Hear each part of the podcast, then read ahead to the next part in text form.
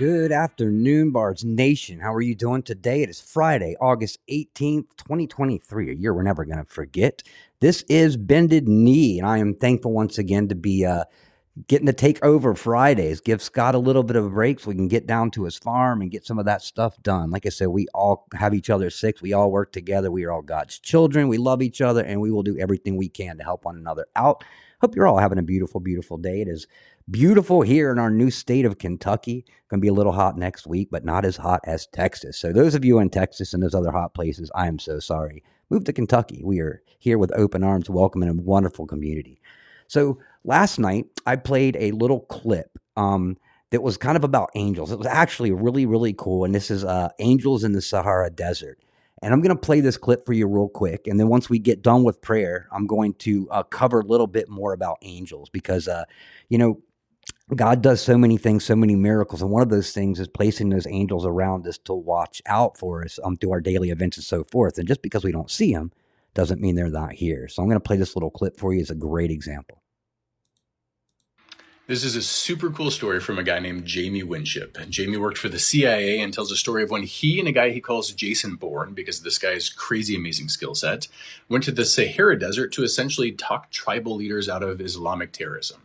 Now, this Jason Bourne character was skeptical of Jamie and wanted to know if Jamie was the real deal because Jamie had tons of success in his missions, since he says he simply listened to God and was obedient to what God said. That's how he became very successful in the CIA. Anyways, these two guys plus another, they're out in the Sahara Desert on this counterterrorism mission, and they notice that every time the tribal leaders put out food for these Americans, they put out four plates. Now, there's only three Americans there Jamie, this Jason Bourne guy, and someone from the Pentagon. Yet every day, at every meal, four plates were put out. Finally, Jason Bourne asked the tribal leaders, Why are you putting this extra plate out? And they said, Well, it's because there's four you guys. And Jason replies, uh, There's actually not four of us. And they're like, Yes, there are. There are. And Jason's like, Well, are there four of us right here, right now? And the tribal leaders laugh and say, No, your, your other guy's out. He stands guard at your door. After some back and forth, the tribal leaders realize the Americans can't see this fourth guy. So they start calling this fourth guy an angel of God.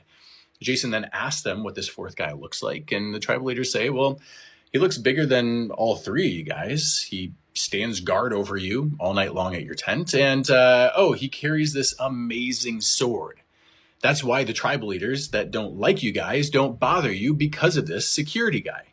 Now, Jamie had noted in his meetings with the tribal leaders that there's always a couple that wanted to kill the Americans. So it was very important that the Americans had protection. And it just happens that their protection was an angel of God that only the tribal leaders could see. That's when this Jason Bourne character knew that Jamie was the real deal. That's when he believed that God was really active in Jamie's life because God sent his protection over them with this big sword carrying angel who guarded them wherever they went. How cool is this?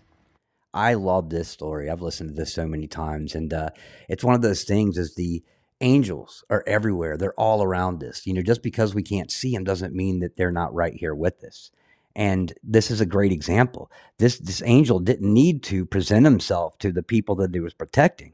They were presenting himself to the people that were trying to harm them.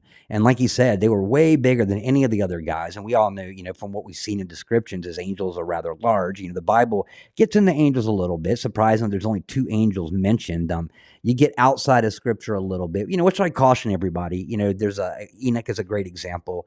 Um, I enjoy reading stuff like that. But, you know, as my brother Jeff says, if you read outside of scripture, have a very, very firm grasp on scripture itself so that you're not getting swayed away and pulled into something that you shouldn't be reading. Um, Enoch obviously was mentioned multiple times in scripture, you know, which is why, you know, at least I have that interest, you know, and it gets a little further into detail about angels. Um, but I've got some stuff that I'm going to talk about today that is just scriptural that refers to the angels and the um, two angels that they actually mention by name. But God is so amazing and you know we, he puts his little earth angels here you know the little kids um animals in our lives you know we can you know they're kind of angels watching out for us. Um you know um if you guys listened to my show last night uh, my fiance and i live in are going to be getting a, a, puppy. I'm picking him up tomorrow.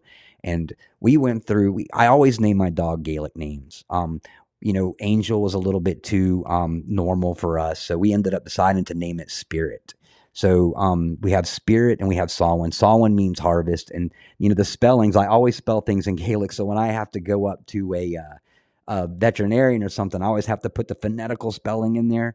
Um, the word that I've actually picked for spirit in Gaelic um, has a very very interesting spelling that looks nothing like the word spirit, but it's actually translated into spirit. Um, you know when you say it correctly, even in Gaelic, the word is spirit, and uh, we're looking forward to seeing that. But like I said, as far as my spellings and stuff go, I always have to make sure I put the phonetical spelling because in this case, spirit in Gaelic is spelled S P I O R um, A D. So it's it looks like it's spelled spirad, but the pronunciation is spirit. So we wanted to do something that represented God. You know, we went through, we were looking up the different Gaelic names for heaven and prayer and so forth. And this one's just so beautiful. Another one we were looking at was a tough decision. Um, was a Saoirse. And Saoirse means freedom, but once again, we decided to go something a little bit scriptural just to pay homage to our Lord Almighty for giving us all these blessings that He's been doing. One of the big blessings um, is the place that we've been brought to.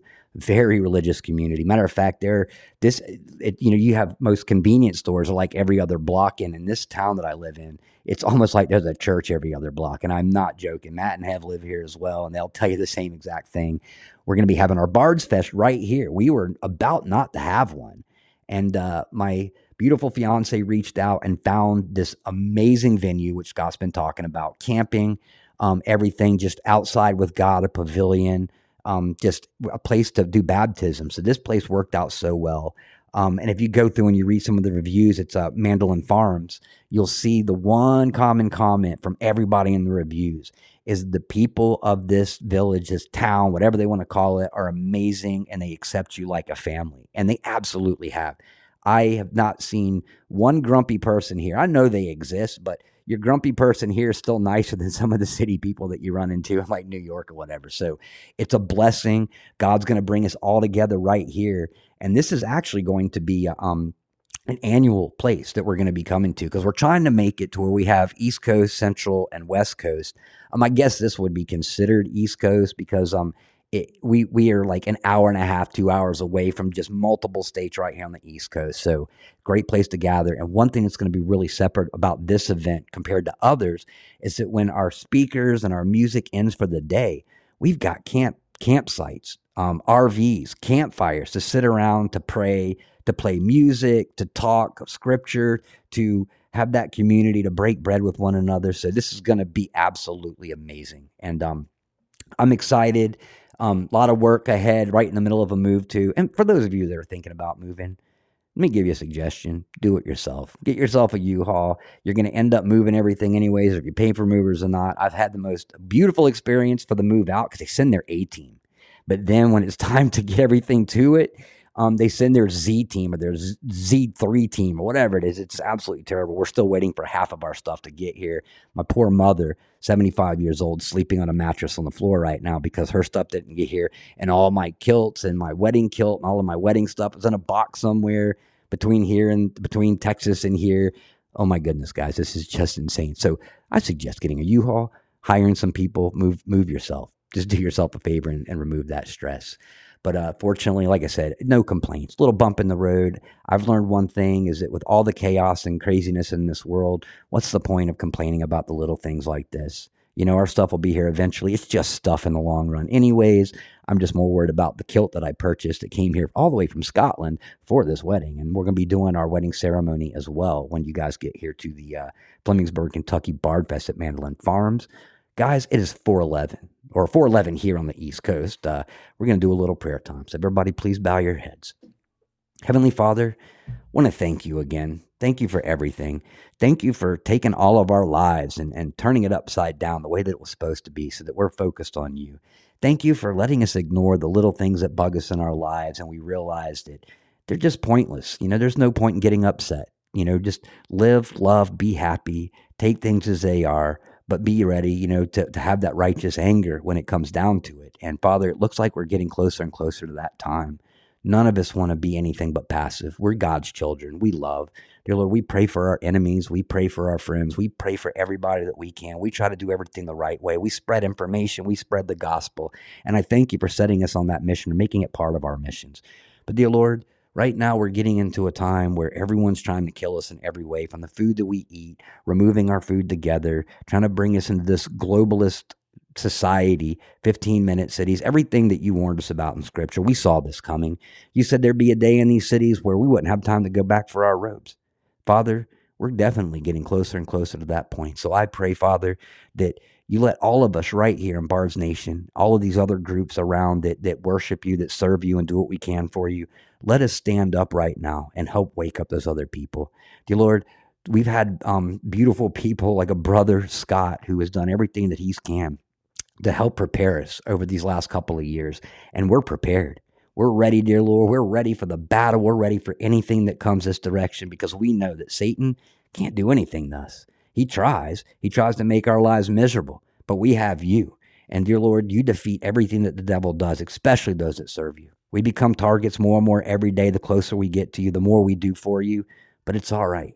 Dear Lord, if we were to die on this battlefield, I can't think of a better privilege than to die serving you because we're going to end up in the home of homes, dear Lord, the home that was meant for us, not this place right here on the earth. But, dear Lord, we also need to do what we can right here on this earth. We've got children that just unfathomable things are happening to them. I'm not going to get into it, but you know what I'm talking about, Father. We need to protect those innocent. We need to protect the little ones. We need to protect each other. We also need to protect the elders, the wise ones. Dear Lord, with the wise ones, with the elders, as they leave this earth, so does the wisdom, the grace, the love, and everything that you have brought into their lives that leaves with them. And dear Lord, the devil's doing everything he can right now to distract our kids, to deceive our kids, to indoctrinate our kids to change this world, dear Lord, hoping that in one generation, two generations, they don't even know that you exist. But we're not going to let that happen, Father. They can try to take our guns, they can try to take anything. They're never going to take my Bibles. They'll get my gun before my Bibles. But, dear Lord, we are going to stand firm. We will carry the word. If they take our Bibles, we'll just put it out verbally, dear Lord, because we read that scripture. We get to know the parables. We get to know everything that you taught us. And you can't kill the word of the Lord, it'll always exist. Remove the paper, burn every book, your word still exists, dear Lord. It exists within our souls, it exists within our hearts. So let us learn more. Let us do everything that we can to remember what you have taught us, not just the sacrifice that you made for us, which is so beautiful, dear Lord, because it gave us an opportunity to become who we are, to give us that chance at salvation. But, dear Lord, I also ask that you prepare us for the battlefield when that time comes. Let us all hone those skills that you have given us from the moment we were born. Father, before we even knew you, before some of us even knew who you were, before we even had faith, before we had you in our hearts and accepted you into our lives, you were still working in our lives. You were still working with us, and in ways you were working through us. So, dear Lord, now that we know who you are, now that we have that relationship, now that we're less sinners than we were before, we're still sinners, dear Lord, but we're working towards every day to be better people, and that's because of you. Dear Lord, life has no meaning unless you were in it. Dear Lord, you give life meaning. Life is more than eat, sleep, work, repeat, which is what this world wants us to do. They don't want us looking up, they want us looking down. They give us phones, they give us computers, they give us video games. Dear Lord, let's break that matrix. Let's break the matrix that the devil has put on this earth, dear Lord, and just put all of our faith, all of our alliance, and everything into you. Let us wake up every single morning and pray to you first, saying, and thank you for another day. You didn't promise us tomorrow, you promised us today. But dear Lord, if you give us tomorrow, let us be thankful for that. Let us rejoice in that. Let us utilize that day to benefit you because you benefit us in everything that you do. Father, we did a show not too long ago about why do you allow suffering? And dear Lord, one thing is that suffering makes us stronger. Suffering teaches lessons. It's not just because we sin, but it's also there to help other people find that because they get to see the miracles within suffering when you fix the problem, when you intervene. Father, we know what you have given us today because we can see it right in front of our own very eyes. But we don't know what tomorrow brings. Only you do. And the great part, Father, is that you knew when we were born what you had intended for us, but you also gave us free will. And many people have failed you, dear Lord, but you gave them the ability to do so. We're not mindless drones. You gave us free will, dear Lord, and the ability to decide if we love you or decide if we don't need you, which we do. Everybody that doesn't know you still needs you. And dear Lord, that's why we're here right now. We're here to serve those missions, the ones that you've given us individually, the ones that are collective, because all of our little missions are for the greater mission, which is salvation here on this earth, helping people find that relationship with you, to walk that narrow path, to help each other when we stumble, because we're all going to have those bad days, dear Lord. We're going to have days where we question things. But, dear Lord, you keep us to where we don't lose our faith. And, dear Lord, when we triumph, through those trials and those tribulations, we become stronger in you. We become stronger in your name. And we become better people in the process, more capable to help those other people find what we have in our lives, not by the words that we speak, dear Lord, but by the fruits that we bear. And you've given us this opportunity because you had great patience, more patience with some of us than others, but you had that great patience, dear Lord. So I ask that you bless us with that same patience for others. Dear Lord, there's a lot of people and it's hard it's hard not to hold the grudge. It's hard not to hate sometimes, dear Lord, but but you didn't create us to hate. You created us to love. Dear Lord, so let us love those. We don't have to love what they do, but we have to love them. We have to love them enough, dear Lord, to understand that many times in scripture you have taken some of the worst people and you brought faith to them. Some of those people have ended up being some of your greatest apostles, disciples, dear Lord. You knew what you were doing, dear Lord, the moment that we were put on this earth. You knew us before we were in our mother's womb. And dear Lord, we just need to thank you for those blessings that you give us every day. Thank you for bringing our family together, which gets bigger and bigger and bigger every single day. Thank you, Father, for everything that you bless us with. And we ask, dear Lord, that you continue to bless the show, Bards Nation, Kilted Christian, Conley Show, Douglas's, all the Punky Show, all of the shows, Nick Nack, that come and speak in your name, dear Lord. Let our arms get longer and longer with a bigger and bigger reach. And this isn't about the numbers, Father, because if we wake up one person, if we have a topic that is meant for just one soul, dear Lord, it's it's worth it. Because like I said, you had patience with us as an individual. What can we do but help one soul at a time? And dear Lord, I thank you for giving us that honor and that privilege to be here to recognize you, to love you, and to serve you. In Jesus Christ's name and our Heavenly Father's name, I pray. Amen. I tell you guys, I've said it before. There's not a day that goes by that I don't just love God a little bit more. And I know all you feel the same exact way because we see these miracles. Even within the chaos, we see miracles. We see this crazy stuff going on in Maui and all these fires everywhere and these train derailments and them removing our food, the government getting too big for their britches around the world, trying to pull us into that evil new world order that, that was told in the Bible. You know, we're, we're waking up more and more every single day. And I'm seeing people that I thought were going to be what I called forever sleepers that are waking up as well. They're going, let's let go of the politics. We need to unify together. And you know what? They're not all the way there yet. They're not all the way there yet until they reach out to the Heavenly Father and ask Father into their hearts to have Jesus Christ in their hearts and understand the sacrifice that were made. That's the final part. But they have to wake up a little bit. And once they open up their eyes, we have the ability to turn them around softly, slowly, towards that veil that God lifts up a little bit more even even every single day.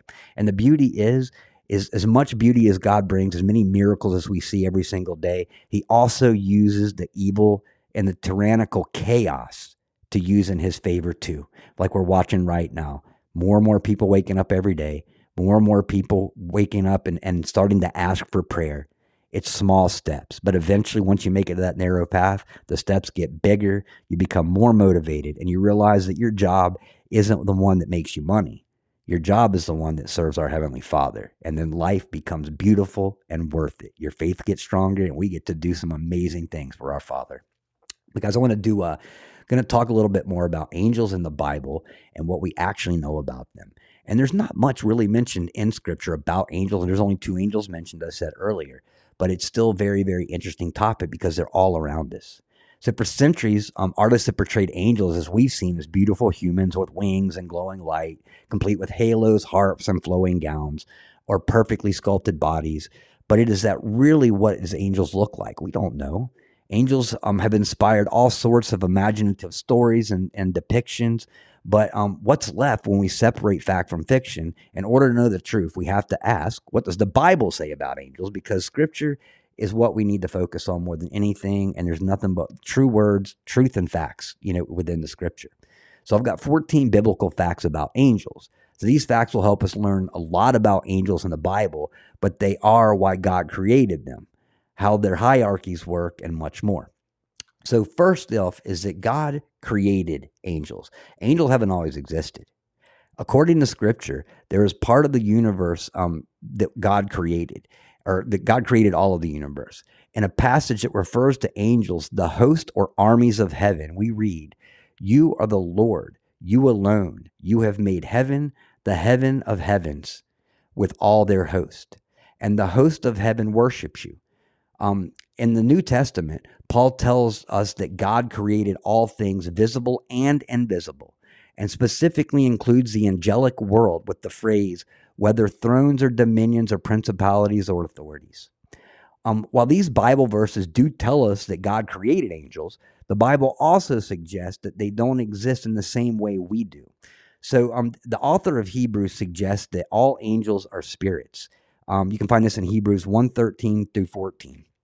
When Jesus appears to the disciples, he asserts that the spirits don't have bodies like he does. This is Luke 24 39. In the Bible, angels can't usually be seen by humans unless God reveals them himself. You can see Numbers 22 31 and 2 Kings 6 17, as well as Luke 2 13. However, from the time the angels took on a bodily form and appeared to the various people in Scripture, um, you can find this Matthew's uh, 28 5 and then Hebrews 13 2. So, you know, it, even the things that are mentioned in scripture about angels are repetitive. They repeat themselves. So, you know, it doesn't talk about what they look like. We, we pull this into our imagination, just like God himself. Like, God has never shown himself to anybody. If he wanted to, he could, but you know, we rely on faith. Faith is the most important thing, but we still tend to give God a face. You know, you ask a little kid to draw a picture of God, they're going to draw a big guy with a big gray long beard, mustache, and long hair. You know I'm saying? But we don't know. It's just our imagination's running. So you got to wonder, you know, is God given us the visions of how he looks like, or is this something that we're just fabricating ourselves? Because as humans, we need to uh, have a, a, a, vision, you know, like a physical um, outlook on what something is. So um, the first, uh, I've got a couple of things, the three types of angels that are actually mentioned in Scripture. So Scripture names three categories of the heavenly beings that appear to be the types of angels. So you've got um, cherubim, seraphim, and then living creatures. So what are the cherubim? Cherubim, the first ones that are mentioned um, in several places throughout Scripture.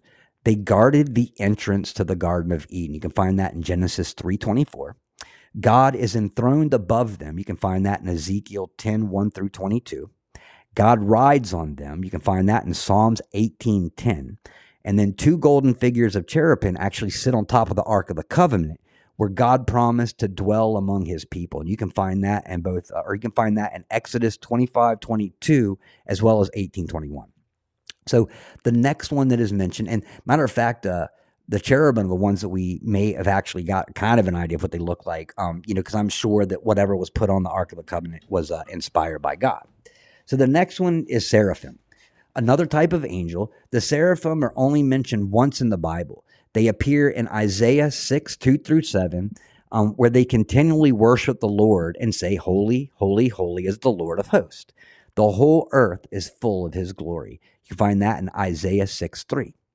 Um, and then the, the last one, and, and you can find other things, like I said, that are outside of scripture, which try to explain them. And some of the things that I read last night were seraphim were supposedly had six wings, and uh, the first two wings were to cover their eyes so they could hide their modesty. The other one was um, for humility, which uh, are the lower two wings, which cover their feet, and then the other two wings were actually for getting around and flying to so they could get to where they need God needed them to be. So the final um, angels that are mentioned in Scripture are referred to as living creatures. So Ezekiel and Revelation speak of other kinds of heavenly beings known as living creatures around God's throne. So Ezekiel 1 5 through 14 and Revelation 4 6 through 8. They appeared like a lion, an ox, a man, and an eagle, representing various parts of God's creation wild beasts, domesticated animals, human beings, and birds. They too worship God continually. Day and night they never cease to sing, Holy, holy, holy is the Lord God Almighty, who was and is to come. Revelation 4 8. Now, we see many times throughout Scripture um, how God has used animals, birds, and so forth to help some of the people that are in Scripture. Um, Noah had the uh, the crow and the dove, and the dove came back to let him know there was land. So you know, you know, are those part of the creatures that he's referring to? Some of those angels. Sometimes we we call our little children angels because there's nothing more connected to God, in my opinion, than a child because they don't have logic yet. They're instinctual. They have that that innocence and that connection to the Father that we don't have. And you hear kids telling stories, you know, like you can see them talking to Jesus, and you don't see him, but they do. Well, kids haven't been ruined yet. They they haven't been told these things can't exist. You can't see these things. So they're a little bit more open. And then what do we do? Is we spend the rest of our lives trying to get back to the point that we are born. You know, God wants us to to see and hear as children. You know, we need to feel and understand and see through the eyes of a child on their innocence so that we have that direct connection. Maybe we'll, be able to see Jesus right in front of us instead of feeling him and hearing him. And, you know, even as adults, we have to learn how God communicates with us. You know, um, it's even harder when you stray away from God or you never knew God, your, your parents didn't talk about it, didn't take you to church or so forth. And you have to kind of relearn everything and then develop that relationship. And over the last six years since I've found God and Jesus, that's happened in my life. And I know it's happened in many, many others' lives too, because once you accept God into your heart, you learn how to listen. You learn how to speak to him. You learn what he's asking you to do and how he needs you to serve. And, you know, we get all these different skills and missions that other of us don't have because God needs a well oiled machine. You remove one cog from a machine, the machine stops working completely. It, you know, sometimes it just fails, sometimes it stops working completely, which is why it's important that we all accept those missions. And from the moment we're born, God knows what, what path He's sending us on. And He brings those people, other people on their missions into our lives that help us refine our skills so that we can do our missions. The question is do we have the relationship with God in order to know that we need to go on these missions, that we need to serve God. And often God does send those angels into our lives, whether we see them or not, in order to help us along with our missions or to protect us in some of the more dangerous missions. Because Jesus said, For those um, that know me, those that follow me, I ask a lot. But for those that don't know me, I ask very little. You know, we have a big job. We have a responsibility, especially once you get to know God and to get to know Jesus. We have a big responsibility in order to listen hard so that we can serve him because he does ask a lot of us, but it's okay. It's all right. You know, the greatest boss ever in the world and the one that you want to make happy, just like your own father, just like your own mother. So angels have a hierarchy. So angels in the Bible appear to have a rank and an order. The angel hierarchy is supported by Jude 9, or, uh, Jude 9 um, when the angel Michael is called an archangel um, a title that indicates rule or authority over other angels. He also called um, one of the chief princes in Daniel 10:13 and appears to lead God's angelic army in Revelation um, 12. Now war arose in heaven, Michael and the angels fighting against the dragon, and the dragon and his angels fought, but they were defeated. Revelation 12, 7, 9. And I always think, you know, the time that Satan went up to try to go mess with, you know, to mess with some of the people, and God was like, "You can mess with Job," and and uh, Michael re- rebuked him in the name of God. And you know, I just imagine Michael probably just wanted to punch him in the face and beat him up, but he knew that his time would come when he came down here with Christ and and went to war um, at the end of times. You know, after the uh, rapture during the time of Revelation, and you know, just imagine that the patience that must have required because, you know, Michael's a warrior. Michael carried that sword. He's probably ready to do it. But like I said, he, he knew that there was a time and a place. And I'm sure that he smiled on that, going, Oh, wait, one day when I come down here with Christ, you're going to regret everything that you've ever done. So Paul also tells us that the Lord will return from heaven with the archangel's call. So 1 Thessalonians 4:16, scripture doesn't tell us if this refers to Michael or if there is an other archangel or other archangels as well. Um, when I played that story, that little clip that I played for you at the beginning of the show um, of the angel standing outside and protecting the Sahara Desert, the first thing that came to my mind was Michael. You know, because I, I just I think many of us associate Michael with that sword. And, you know, I'm sure that there's other angels that he does put into our lives that carry that same responsibility. But the question is, are there more than one archangels or is it just Michael? Once again, only two angels are actually mentioned by name in Scripture. So who is the other one? Gabriel is the only other angel mentioned in the Bible.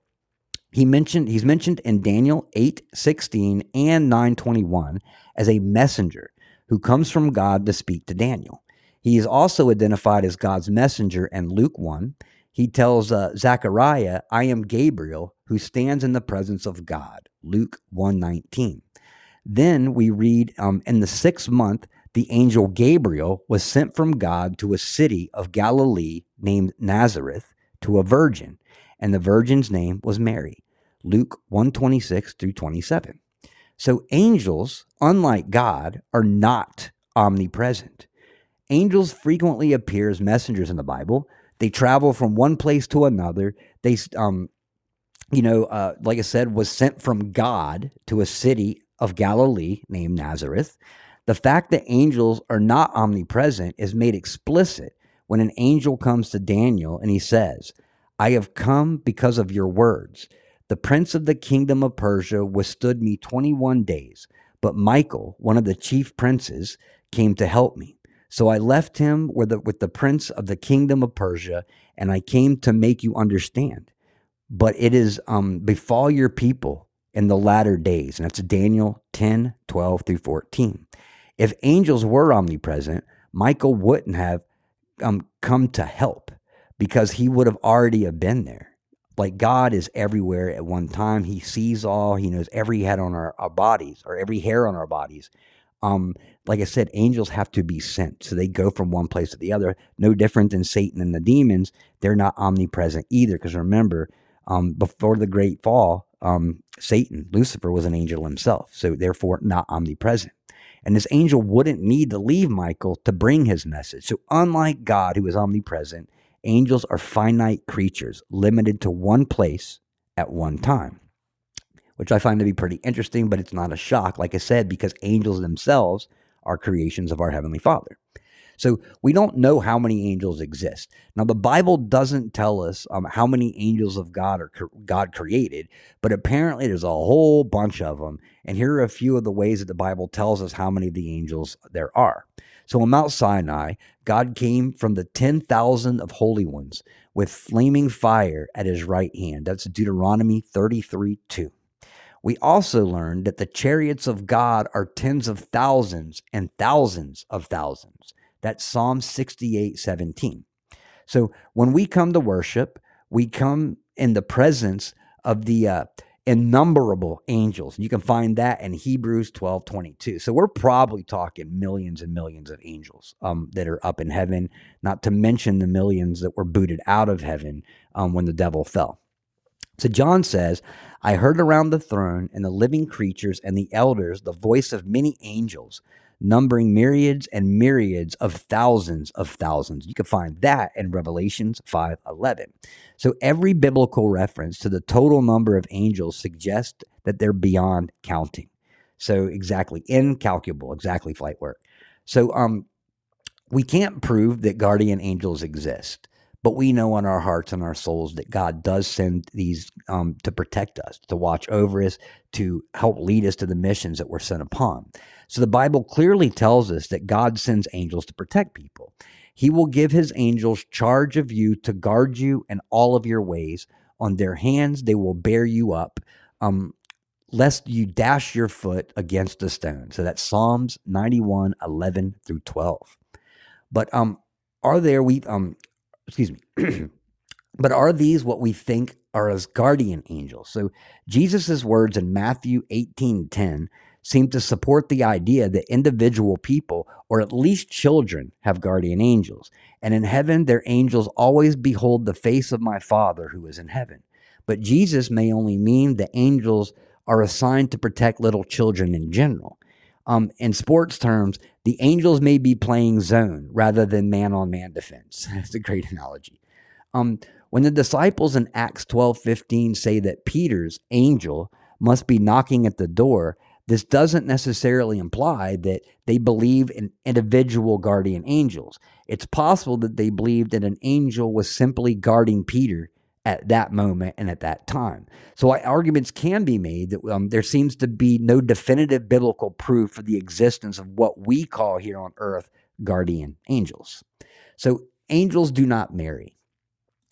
Jesus taught that in the resurrection, people neither marry nor are given in marriage, but are like angels in heaven. So Matthew 22, 30. You can also find this in 20, or excuse me, Luke 20, 34 through 36, this clearly suggests that angels do not marry, which we were given that privilege. Because when God created creation and he created man and he used man to create woman, he also allowed us to create.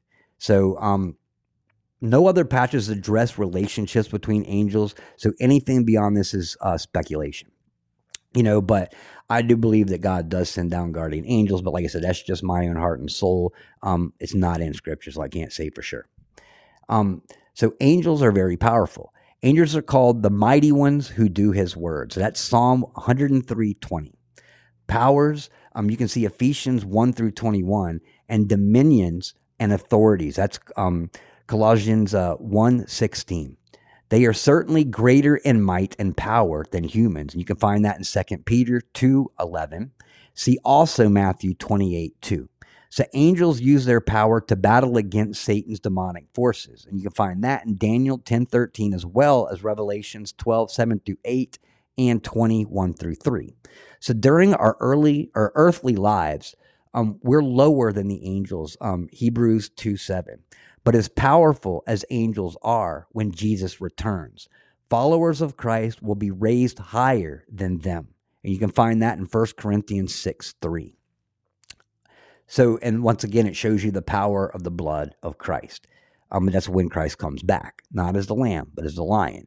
So, we don't know when angels were created. So, Genesis 2 1 tells us that angels were made at the same point before the or, or before the seventh day of creation. Thus the heavens and the earth were finished, um, and all of the host of them. So host here refers to the heavenly beings. So Exodus 20:11 is even more explicit. In 6 days the Lord made heaven and earth, the sea, and all that is in them, and rested the seventh day. We can at least confirm at this point that all angels were created by the sixth day of creation. So they weren't created too far before um, the earth was created and then eventually man and woman. But can we be any more specific? They may be a hint at creation of angelic beings on the first day of creation. When we read that in the beginning, God created the heavens and the earth, Genesis 1 1, immediately followed by the earth was without form and void. And that's Genesis 1 2. There's no mention of the heavens in this second verse. So this may be intended to contrast the emptiness of the earth is with the heavens, where God already created angelic beings. This idea could be supported by Job, where we read that the uh, morning stars stand together and all the sons of God shouted for joy. Um, when God laid the cornerstone of the earth and sunk its basis. That's Job 38, 6 through 7. If the angels, the sons of God, shouted for joy when God forming the earth, this could imply that God created the angelic beings early on the first day. However, this is only speculation, guys. Um, it, you know, I will next time I read some scripture, something like I may see something different. That's the living word, is that, you know, we kind of grow in our own understanding, have conversations with one another where somebody else brings us a little something we may not have caught before. Um, that's why I love my brother Jeff, is that he's really good about making me see something that I didn't see before. And uh, we do that for one another. That's why I feel that one of the big importance of what I refer to as church is us coming together in conversation so that we see things that we may not have seen, have a better understanding of Scripture by having these conversations, by coming together in two or more. So, angels are examples for us. Angels show us um, what perfect obedience looks like. Jesus teaches us to pray, Your will be done on earth as it is in heaven. So, Matthew 6 10. And in heaven, God's will is done by angels, immediately joyful and without question. Their delight is to be God's humble servants, faithfully performing their assigned task, great or small, our desire and our prayer should be that we will do the same right here on this earth, which is why I say, although this isn't our home and heaven is our home, the kingdom is our home, we still need to utilize this time right here to be those angels or to to act as those angels on earth, to be as Christ like as we can, to walk down that narrow path and to serve God more and more with true love and prayer. So angels also um, model worship. John sees around God's throne a great angelic army numbering myriads and myriads and thousands of thousands, saying with a loud voice, Worthy is the Lamb who is slain, to receive power and the wealth and wisdom and might and honor, the glory and blessing. Revelations 5 11, 12, or 3 12. If the angels find if their highest joy to praise God continuously, shouldn't we too as humans? Absolutely, we should. And that's one thing is we want to be better and better. We want to do good. We want to protect our children. We want to rejoice in everything that God asks us to, just like those angels that stayed up in heaven. And I just can't believe that there were some angels that left this to become evil and try to, you know, that, like I said, humility and true love of God and true respect of God. And the devil's doing everything he can to change everything on this earth, even to the point of removing God's children, which is what all of this connects to from the trans movement to the LGBTQ, abortion, indoctrinating our children, and so forth. It's all trying to take away God's natural children from this earth, replace it with artificial intelligence, biometrics, and all this other crazy stuff. So, angels carry out some of God's plans. There are numerous ways in which angels carry out God's plans on earth. So, they frequently bring God's message to the people. That is Luke 1 11 through 19, Acts 8 26, um, 10 through 3 through 8, 22, 27, and 20, or 27, 23 through 24. And that's of Acts. Um, they carry out some of God's judgments, um, bringing a plague upon Israel. You can find that in 2 Samuel 24, 16 through 17. Smiling the leaders of the Assyrian army. You can find that in 2 Chronicles 32, 21. Striking King Herod dead because he did not give God glory. That's Acts 12, 23. Or pouring out bowls of God's wrath on the earth. And that's Revelation 16, 1. So when Christ returns, angels will come with him as a great army accompanying their king and their Lord. You can find that in Matthew 16, 27, Luke 9, 26, 2 Thessalonians 1 through 7. And once again, we will be raised higher on this earth and become part of God's army too. Those that, uh, like I said, is going to be the group that come back down. You know, hopefully we get there in that rapture. Um, like I said, being good as we possibly can to get home before all the chaos takes place. And looking more and more like we're getting to that point, but we don't know the time. Jesus doesn't even know that time. So they carry out war against demonic forces. You can find that in Daniel 10 13 and Revelations 12 7 8. And I love the parallel between Daniel, which is right there towards the beginning of scripture, and Revelations all the way at the end, and how they parallel one another. Kind of Revelation talking about what Daniel talked about, and it just gives more validity, you know, like the fact that Jesus has always been around. He just didn't, we just didn't know him until he came on this earth, but he spoke spoke life into existence. So John records that an angel sees the dragon, that the ancient serpent, who was the devil and Satan, and bound him for a thousand years and threw him into the pit. You can find that in Revelations 21 through 3. When Christ returns, an archangel um, will proclaim his coming. That's 1 Thessalonians 4.16, also Revelations 18, 1 through 2, 21, 19, 17 through 18, and then other passages as well. So angels directly glorify God. Humans aren't the only intel are the only intelligent moral creatures who glorify God, the psalmist declares. Angels glorify God for who he is in himself for his excellence. Bless the Lord, O you his angels, you mighty ones who do um, who do his word, um, hearkening the voice of his word. That's Psalms 103, 20, and also um, uh, 14 or 148, 2. Um, the seraphim continually praise God for his holiness. You can find that in Isaiah 6, 2 through 3. And so do the four living creatures. And that's in Revelations 4, 8. And I'm got I did a whole thing. I went all the way through Revelation, one of my shows. You can go back, and I think it took us a little bit over a week to do that. Um, but it covers all of what we're going into. And then, like I said, we talked about the similarities between Daniel, um, talking about the angels, talking about what we're going to be seeing in these end times and what was going to be leading up to these end times. So angels also glorify God as they witness his plan unfold. So when Christ was born in Bethlehem, a multitude of angels praised God and said, Glory to God in the highest, and on earth peace among men and whom he is pleased. Luke 2:14, also Hebrews 1 6. Jesus tells us that there is joy before the angels of God over one sinner who repents. Luke 15:10, indicating that angels rejoice when someone turns from sin and trusts in Christ. So Peter tells us that angels long to look, that's 1 Peter's 1 12, into glories of the plan of salvation as it works out in the lives of believers each day. To emphasize the seriousness of particular commands, Paul reminds us that our actions are carried out in the presence of angelic witnesses, in the presence of God and of Christ Jesus and all of the elect angels. I charge you to keep these rules without favor, doing nothing um, from partiality. First Timothy 5:21, you can also find this in uh, 1 Corinthians 4 9. If Timothy follows Paul's instructions, angels will witness his obedience and glorify God. If he neglects to obey, angels will also see and be grieved. So, angels are not to be worshiped. And that's one thing that uh, I you know, I don't have a problem with Catholics, but it's one thing to have a problem with the Catholic Church in general, as they tend to kind of glorify saints or people that have left this earth or glorify angels and they pray to angels. And I firmly believe that you pray to God, you pray to Jesus, and then they will supply you with what you need, but you don't pray directly to Michael because, like I said, Michael wasn't our creation. And we're supposed to praise the creator, not the creation, and angels are part of that creation. So, worship of angels was one of the false doctrines that was being taught um, earlier in scripture in the book of Revelation. An angel warns John not to worship him. You must not do that. I am a fellow servant with you and your brethren who hold the testimony of Jesus. Worship God. That's Revelations 19:10. We shouldn't pray to angels either.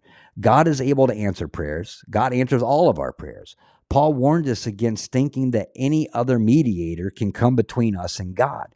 When Christ died on that cross, the the the uh, the temple or the excuse me the veil was torn between the temples. God gave us a direct contact. He gave us his personal phone number so we can pray in the shower. We can pray walking down the road. We can pray driving down the road in our cars. We no longer need to go to a pharisee a preacher a priest or anything like that to have them pray on our behalf. We pray ourselves to God and he sends us what we need. So God is available to answer prayer. Paul warned us against thinking that any other mediator, like I said, can come between us and God. Moreover, scripture gives us no warrant to seek appearances of angels. They manifest themselves unsought. So you ask God for protection, you ask God for guidance, and if he thinks you need an angel, he'll send it your way. You don't say, Hey, God, will you please send me Michael? I need to be protected. You just ask God for what you need, and He will send in the troops. To seek such appearances would seem to indicate an unhealthy curiosity or desire for some kind of spectacular event rather than a love for God and devotion to Him and His work. Though angels did appear to people at various times in Scripture, the people apparently never sought those appearances. God gave them those appearances on His will. Our role is rather to talk to the Lord, who Himself, the commander of all the angelic forces. However, it would not seem wrong to ask God to fulfill his promises in Psalms um, 91:11 to send angels to protect us um, in times of need. So, you know, like I said, is I won't even do that, I will personally just be like, hey, Father, I need protection and just trust that God knows what he's doing. He's going to give us the tools that we need in order to survive or to get us through these hard times. So, the value of systematic theology. Um, much of what we see and we hear about angels in culture is based on pure speculation non biblical sources, or just plain fantasy, creations from our own mind. The Bible has a lot to say about them, um, so much so, in fact, that it can be hard to say which of those things we hear, see in Scripture about angels are rooted in Scripture itself or were systematic theology. And uh, that's where we have to be real careful as to not stray away from Scripture. And as I said before I started this conversation, we need to trust in God. We need to read scripture. And if you read outside of it, like I said, I'm reading, I'm reading the books of Enoch. I had um, one of our beautiful people here um, give me the books of Enoch. But like I said, is I read those books no different than I read other books that lie with outside of scripture, having a very firm grasp as to what God said, what God asks of us, and uh, understanding that Enoch um, it's not in the Bible itself, whether it was removed like some people think, whether it wasn't added like some people think, or whether it was written. Because, like I said, it wasn't written too far, like maybe 300 years before Christ walked this earth. And we don't even know who wrote it. So, like I said, if you do venture out of scripture and you're reading things about angels, Enoch, and some of these other books, just have a firm grasp in, in scripture itself. Don't stray away from God's word. Um, God will always, always, always give us what we need to know the enlightenment, the wisdom, the discernment, everything that we need to know. And that's really all that matters. Everything else is just fun research, enjoyment, like we would read any other book or any other movie that we watch. Same thing with the the the show The Chosen, which I've gotten into recently.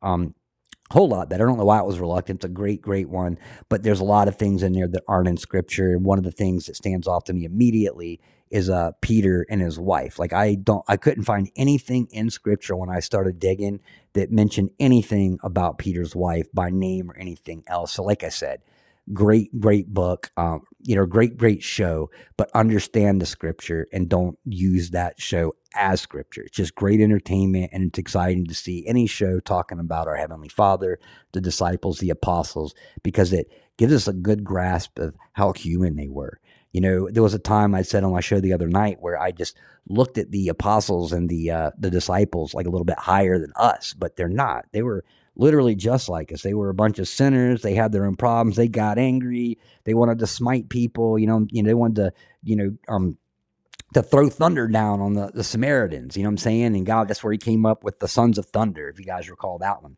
So, like I said, pay attention, read scripture, pray, pray, pray. Keep on learning as much as you can within scripture. Have these conversations with one another. So if you have a question, um, you know, just know that you need to trust the person that you're talking to because we're seeing right now, and I've said this before, one of the most dangerous things in this world is someone who either is spreading gospel the wrong way because they don't have the right understanding, or even worse, the preachers within our churches that are literally ruining, um, they're ruining a lot of our uh, congregations.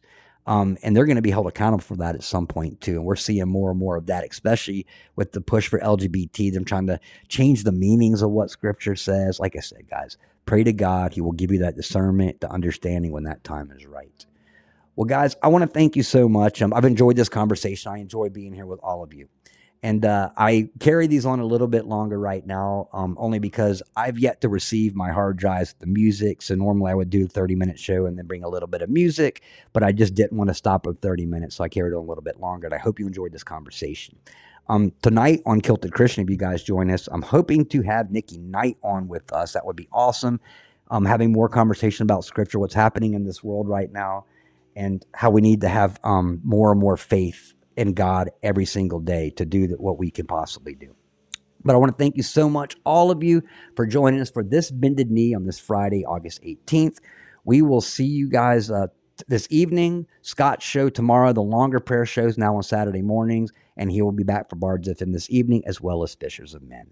That being said, I love you all very, very much. I hope you have an absolutely beautiful rest of your day. And I leave you with this. We shall pay any price, bear any burden, meet any hardship, support any friend, oppose any foe to assure the survival and the success of liberty. Every thoughtful citizen who despairs of war and wishes to bring peace should begin by looking inward by examining his own attitude towards the possibilities of peace. Too many of us think it is impossible. Too many think it is unreal. But that is a dangerous, defeatist belief. It leads to the conclusion that war is inevitable, that mankind is doomed, that we are gripped by forces we cannot control. We need not accept that view our problems are man made, therefore, they can be solved by man, and man can be as big as he wants. No problem of human destiny is beyond human beings. Man's reason and spirit have often solved the seemingly unsolvable, and we believe they can do it again. Surely the opening vistas of space promise high costs and hardships, as well as high reward. So it is not surprising that some would have us stay where we are a little longer, to rest, to wait. But this city of Houston, this state of Texas, this country of the United States was not built by those who waited and rested and wished to look behind them. This country was conquered by those who moved forward and so will space. We choose to go to the moon in this decade and do the other thing, not because they are easy, but because they are hard. Because that challenge is one that we're willing to accept. The energy, the faith, the devotion which we bring to this endeavor will light our country and all who serve it. And so, my fellow Americans, ask not what your country can do for you. Ask what you can do for your country.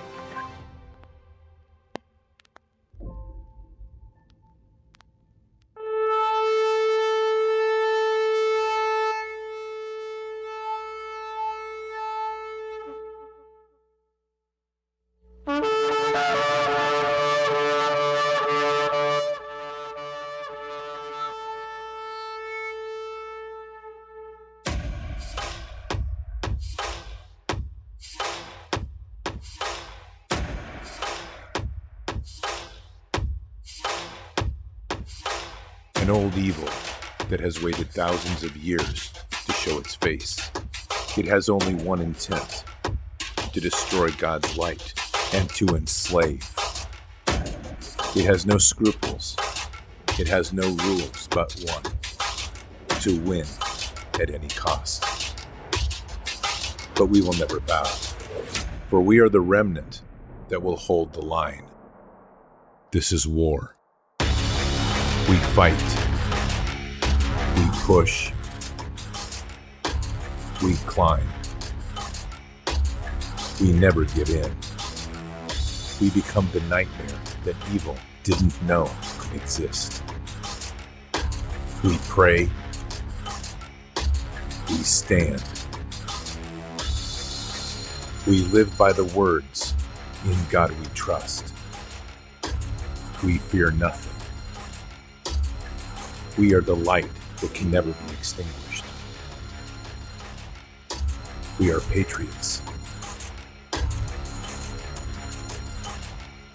We are the digital army that will help deliver God's wrath. Everyone have an absolutely beautiful Friday. The rest of your day, we will see you tonight. And remember this, guys fear not, stress not, let go of the anxieties. We are fortunate enough to know how this ends, and that's God wins. So stand that, that firm line, hold that line, keep in prayer, spread that gospel. We're going to get through this just fine. I love you all. I will see you later on, and God bless.